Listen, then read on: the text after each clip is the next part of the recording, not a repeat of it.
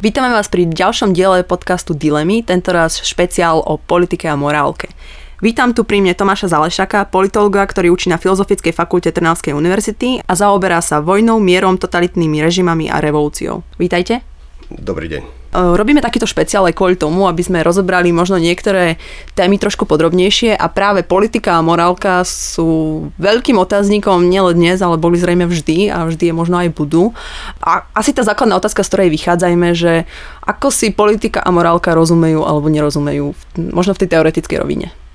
No, e, politika je jedna e, z oblasti ľudských činností a nie je nejakou výnimkou medzi inými ľudskými činnosťami, že sa v nej musia robiť rôzne voľby, ktoré majú nejaké následky.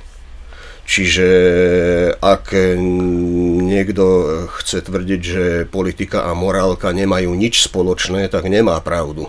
Samozrejme, že rozhodnutia, ktoré robím, musím zvažovať nejaké následky. E, druhá vec je samozrejme, že politika No, zlú politiku môžem nahradiť lepšou politikou, ale politika ako taká sa nedá nahradiť ničím iným. Nedá sa nahradiť matematikou, nedá sa nahradiť biológiou a samozrejme nedá sa nahradiť ani moralizovaním a ideologizovaním. Politika navyše nie je len o deklarácii princípov alebo morálnych práv alebo absolútnych nejakých e, e, hodnôt či cieľov, ale je to o aplikácii. O aplikácii v konkrétnych situáciách, e, o rozhodovaní medzi riešeniami, ktoré z pravidla sú všetky neuspokojivé, o rozhodovaní na základe nekompletných informácií, v podmienkach, ktoré môžem považovať za neférové, ale v danom momente iné nemám. Uh-huh. No a ale v podstate nielen asi v našej spoločnosti, aj vo viacerých krajinách, možno aj v tých, akože, ktoré sa považujú za tie najdemokratickejšie, sa ako keby hovorí, hovorí, že keď človek ide do politiky, ako keby nemôže morálne ostať čistý. Je to pravda? Alebo na, z čoho vyplýva ako keby takéto vnímanie politiky? No, e, pre tých, ktorí chrlia oheň a síru na morálnu skazenosť demokracie, treba podotknúť, že existujú okrem slobodných e, konštitúcií aj iné režimy, režimy totalitné a rôzne diktatúry a podobne. A sú to režimy, v ktorých amorálnosť je síce oficiálne popieraná, alebo nemorálnosť, aby som presnejšie povedal, ale kde nemorálnosť sa práve stáva normou. Kde dochádza v určitom politickom a právnom prostredí, v určitom mocenskom prostredí, pri určitom uplatňovaní moci zvonku, dochádza dokonca k tomu, že sa tak povediac zákonite dostávajú na najvyššie pozície tí najväčší mamľasy. A ak tomuto chceme predchádzať v akokoľvek neuspokojivej podobe samozrejme, lebo svet je nedokonalý a my tiež, ale jediný spôsob, akým, to, akým tomu predchádzať, je slobodná spoločnosť. Uh-huh. Iné riešenie na tomto svete neexistuje. No a potom práve tá otázka, že prečo máme pocit, že o, tá demokracia, že ako keby v nej dochádza ešte k väčším morálnym zlyhaniam. Ja mám taký pocit, že neviem, či je to ako keby spomienkový optimizmus staršej generácie, ale že uh, ako keby že tá skazenosť v dnešnej politiky je ako keby o mnoho väčšia a to sa najmä týka z hľadiska korupcie a takej práve tej finančnej skazenosti. Ja nechcem nejakým spôsobom bagatelizovať e, tie ťažkosti, ktoré tam sú ale už skutočnosť, opakujem, nechcem to zľahčovať, ale už skutočnosť, že dneska stále k dnešnému dňu môžeme na to verejne poukazovať, že existuje legálna opozícia, legitímna opozícia. Druhá vec je, ako sa tá opozícia správa, či sa správa zodpovedne, lebo to, v opozícii tiež platí istá zodpovednosť. Ale skutočnosť, že toto tu ešte máme, je niečo iné. Tá skazenosť nie je väčšia, než bola v totalitnom režime predtým len vtedy sa o tom nesmelo hovoriť a v princípe sa s tým nedalo nič robiť. Dnes sa s tým dá robiť aspoň niečo. Druhá vec je, či s tým chceme niečo robiť. Takže ako keby to, že o, cítim sa presne taký náznak toho, že o, tá politika ako keby odráža možno aj práve ten stav spoločnosti? Ale je. áno, určite. Čiže určite to, že... a, e, morálny stav spoločnosti sa mení aj v závislosti na veľ, veľ, veľkom počte faktorov. Ono, ne, netrúfam si poskytnúť teraz vyčerpávajúci zoznam, to by sme neskončili do rána. No. Ale myslím si napríklad, že určité krízové situácie, a môže to byť aj sme, pokles ekonomiky alebo zastavenie rastu, rôzne tie veci, o ktorých sa bežne diskutuje, môže spôsobovať a spôsobuje morálne škody. To nie sú len, ekonomická kríza nespôsobuje len škody ekonometricky vyčísliteľné, ale aj škody morálne a politické. Ľudia, ktorí sú pod tlakom istej úzkosti, e, štatisticky vykazujú väčšiu tendenciu k skratom v rozhodovaní a v správaní. A bez toho, že by to jednotlivca ospravedlňovalo e, pri jeho voľbách, je faktom, že štatisticky vám potom vyskočia preferencie všelijakých tých antisystémových strán alebo extrémistov a podobne, rôznych tých ľudí, ktorí slubujú radikálne rezy na vyriešenie situácie, obchádzajúc e, inštitúcie, opovrhujúc riadnymi zavedenými procesmi, ba opovrhujúc politikov ako takou opakujem to, čo som povedal na začiatku. Politika sa nedá nahradiť e, moralizovaním. Politika je činnosť, ktorej je morálna zodpovednosť, okrem iného samozrejme, ale nie je to nahraditeľné moralizovaním. V 17. storočí sa e, puritánsky svetí v Anglicku pokúšali premeniť Anglicko na Nový Jeruzalém v ich vlastnom biblickom výklade. No a výsledok sa dostavil, ale bol presne opačný, než zamýšľali. Bol to, bol to, bolo to spustnutie mravov a koniec končo, kon, koncov čo iné sa dá očakávať od, e, ako následok občianskej vojny, ktorá je zlyhaním náboženstva, ktoré sa pokúšalo ako doktrína nahradiť politiku a tiež zlyhaním politickým alternatívou voči politike nie je utopia bez politiky. Alternatívou voči zlyhávajúcej politike je vojna. Keď hovoríme o tom, že teda politika nie je len o moralizovaní, politika je často o robení kompromisov a kde je tá hranica, alebo ako určitú hranicu, kde už kompromis ako keby nesmie, nesmie ísť proti morálnym hodnotám. Dá sa to vôbec určiť, alebo z čoho to vyplýva? Výborná otázka, lebo je to ťažká otázka. Na to sa nedá odpovedať abstraktne.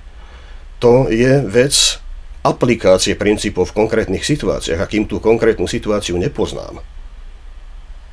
A horšie je, ak ani, ak ani nemám žiadnu politickú zručnosť, žiadne štátnické skúsenosti, tak potom ich neviem aplikovať. Uh-huh. Ale abstraktne vytýčiteľná hranica Viete, e, štát má napríklad monopol na používanie istých donúcujúcich prostriedkov, áno, na používanie násilia. A to aj vo vojne proti iným štátom. E, napríklad. To je monopol, ktorý jednotlivec nemá. Čo to znamená? Že, že vylúčime vojnu za každú cenu a necháme nejakého agresora, nech si robí, čo chce? Uh-huh. Rozumiete? E, chcem tým povedať, na toto sa nedá odpovedať abstraktne. Je to vec, politika je vec kompromisu, je to vec praxe. Je to vec aj určitého trénovaného hmatu. Uh-huh.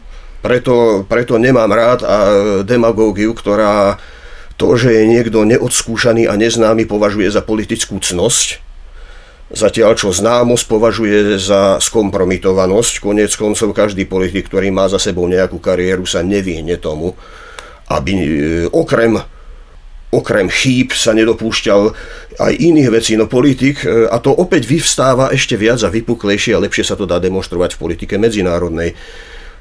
Diplomat si musí občas sadnúť za rokovací stôl e, s kdekým, s, ktorým by nešiel na kávičku na farskom večierku. Uh-huh. Rozumiete, čo tým ano. chcem povedať?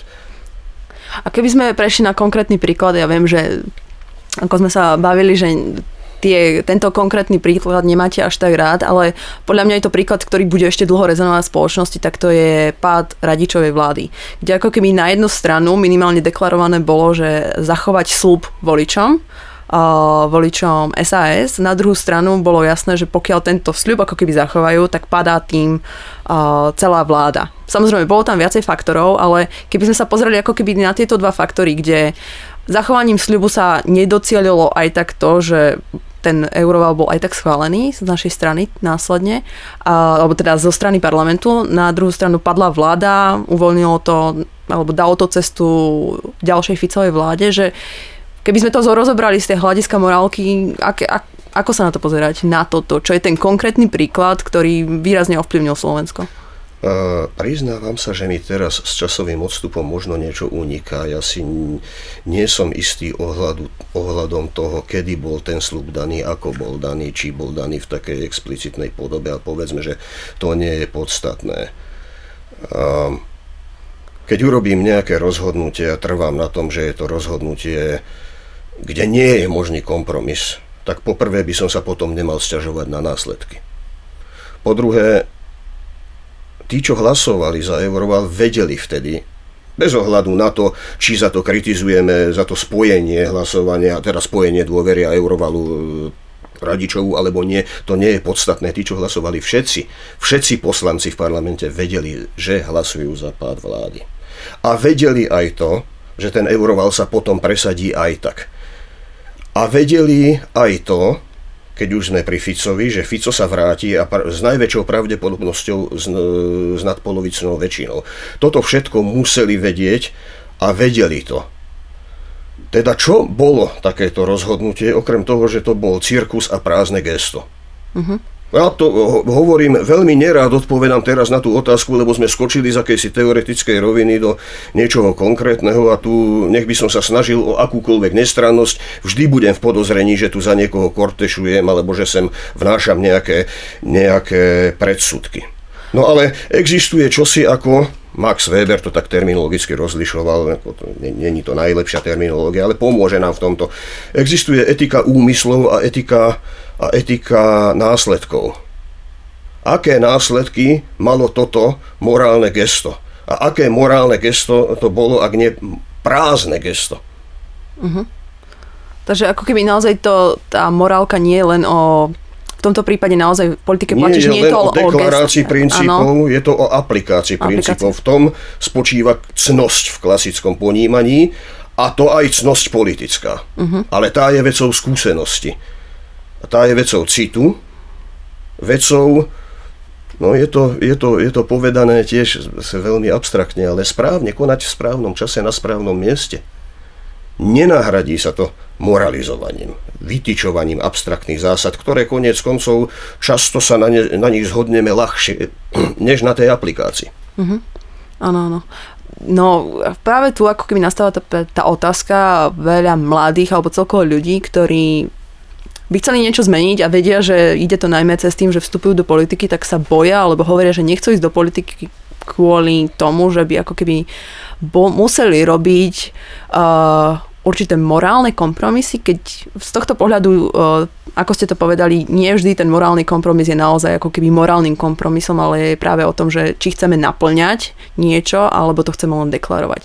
Takže aké by bolo možno odporúčanie pre tých ľudí, ktorí... Takže odpor voči politike ako takej. Odporúčať, áno, ale naozaj, že uh, je teda, keď chce ísť niekto do politiky, uh, ako si, nie že zachovať tvár, ale aká je tá zásada toho, že aby naozaj zostal minimálne pre seba morálne čistý. Lebo naozaj vieme, že to, čo niečo človek pre seba považuje, nemusí byť navonok to isté, čo to považuje niekto iný, ale keď teda majú pocit, že by to skazilo, tak aká by to mohla byť zásada alebo rada, že takýmto pravidlom alebo s takýmto postojom uh, to dokážete. Dokážete zostať morálne OK.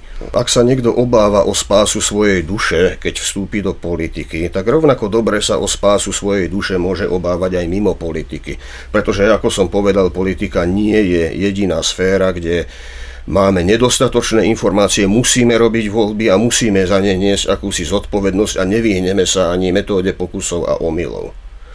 Tu sa dotýkame niektorých dnes nebezpečne sa šíriacich ilúzií. Jedna je predstava o tom, že akési ideály sa naplňajú mimo politicky alebo s odmietnutím politiky ako takej. Ktože to hovoril? Nebol to náhodou de Gaulle, že ten, kto sa nestará o politiku, o toho sa politika postará. Tu sa dostávame aj k predstave, že politiku je možné robiť nejakým nepolitickým či antipolitickým spôsobom, že existuje voči zastupiteľskej demokracii nejaká alternatíva v podobe priamej demokracie alebo priamej akcie. A že sloboda, a toto je bohužiaľ svetonázor vykazovaný veľkou časťou dnešnej opozície, čo je mrzuté, že sloboda znamená absencia inštitúcií, že sloboda znamená zbavovať sa, zbavovať sa mm, inštitucionálnych prekážok, že sloboda sa dá rozvíjať v akomsi právnom a politickom váku.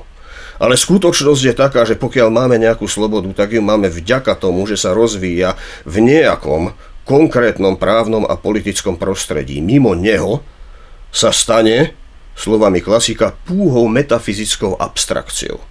V lepšom prípade môžeme potom o nej len filozofovať, alebo v horšom prípade sa z toho stane nezrozumiteľný blábor, podobne ako, ako, ako reči o ľudských právach. Pokiaľ im nezodpovedajú konkrétne zákony zabezpečujúce politické a občianské práva, tak ľudské práva sú opäť len metafyzika, len akás, akési slovo, akési úvaha mimo konkrétneho sveta.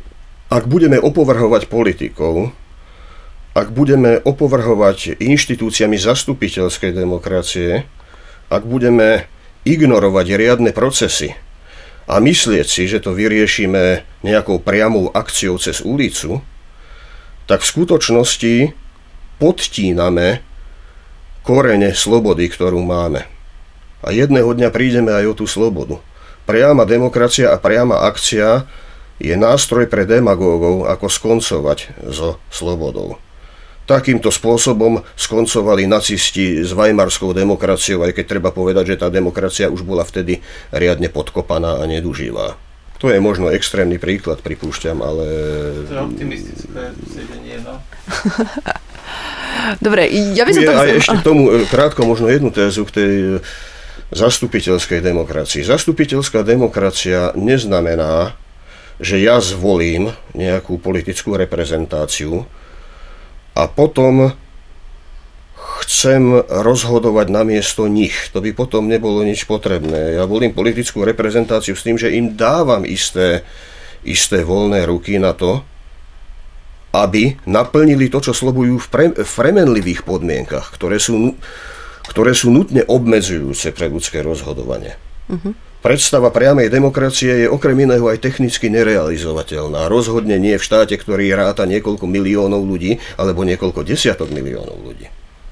A sú tu aj iné podmienky na to, aby to fungovalo, ale to je na dlhé rozprávanie. Áno, áno. Zaujímavé sú práve tie premenlivé podmienky, že o, tam je to ako keby faktor, na ktorý ľudia veľmi často za, zabúdajú, že tie podmienky sa menia v čase, rôzne, proste stávajú sa rôzne udalosti a o, ako chce, chcela by som to zakončiť nejak pozitívne, že možno vaša predstava toho, že kam, kam teda smerujeme na Slovensku v rámci tých premenlivých, aj v rámci tých premenlivých podmienok. Rok 1989 bol pád totalitných režimov, alebo zvýškov totalitných režimov už nahlodaných e, vo, v strednej a východnej Európe. A ak to mala byť úspešná revolúcia, ak to nazveme revolúciou v pravom slova zmysle, tak by to malo znamenať úspešné nastolenie nového poriadku, nového systému, lepšieho, e, slobodnej konštitúcie, nazvem to takto. A to budeme môcť spokojne konštatovať až potom, keď tá slobodná konštitúcia vydrží isté testy. Mm-hmm. Ona zatiaľ u nás vydržala isté detské choroby, je to 27 rokov od pádu berlínskeho múru a od toho, od toho veľkého predelu. Ale vyvstáva tu iná znepokojivá otázka, či to, čo tu máme ešte k dnešnému dňu, pri všetkej nedokonalosti a pri všetkých nedoriešených kauzách a pri všetkej korupcii a všetkom tom, čo, čomu sa konec koncov nevyhne žiadna spoločnosť, či ten základný konštitučný rámec slobodného zriadenia, liberálnej zastupiteľskej demokracie vydrží, no povedzme nasledujúcich 7 rokov. Mm-hmm. Čoraz viac mám pocit, že napriek všetkému, čím sme museli posledných 27 rokov prejsť, ten skutočný zaťažkávajúci test len nastáva. skúsme to ukončiť tak, že v rámci tohto testu, čo máme my, občania, robiť, ako sa máme zachovať. Na čo máme hľadiť, čo by mali byť tie hodnoty, ktorým máme teda, na základe ktorých máme konať, na základe ktorých máme v, možno voliť, možno angažovať sa politicky alebo nejakým iným spôsobom. No vonkoncom som tým nechcel povedať, že sa má ustupovať darebákom alebo schvalovať ich konanie,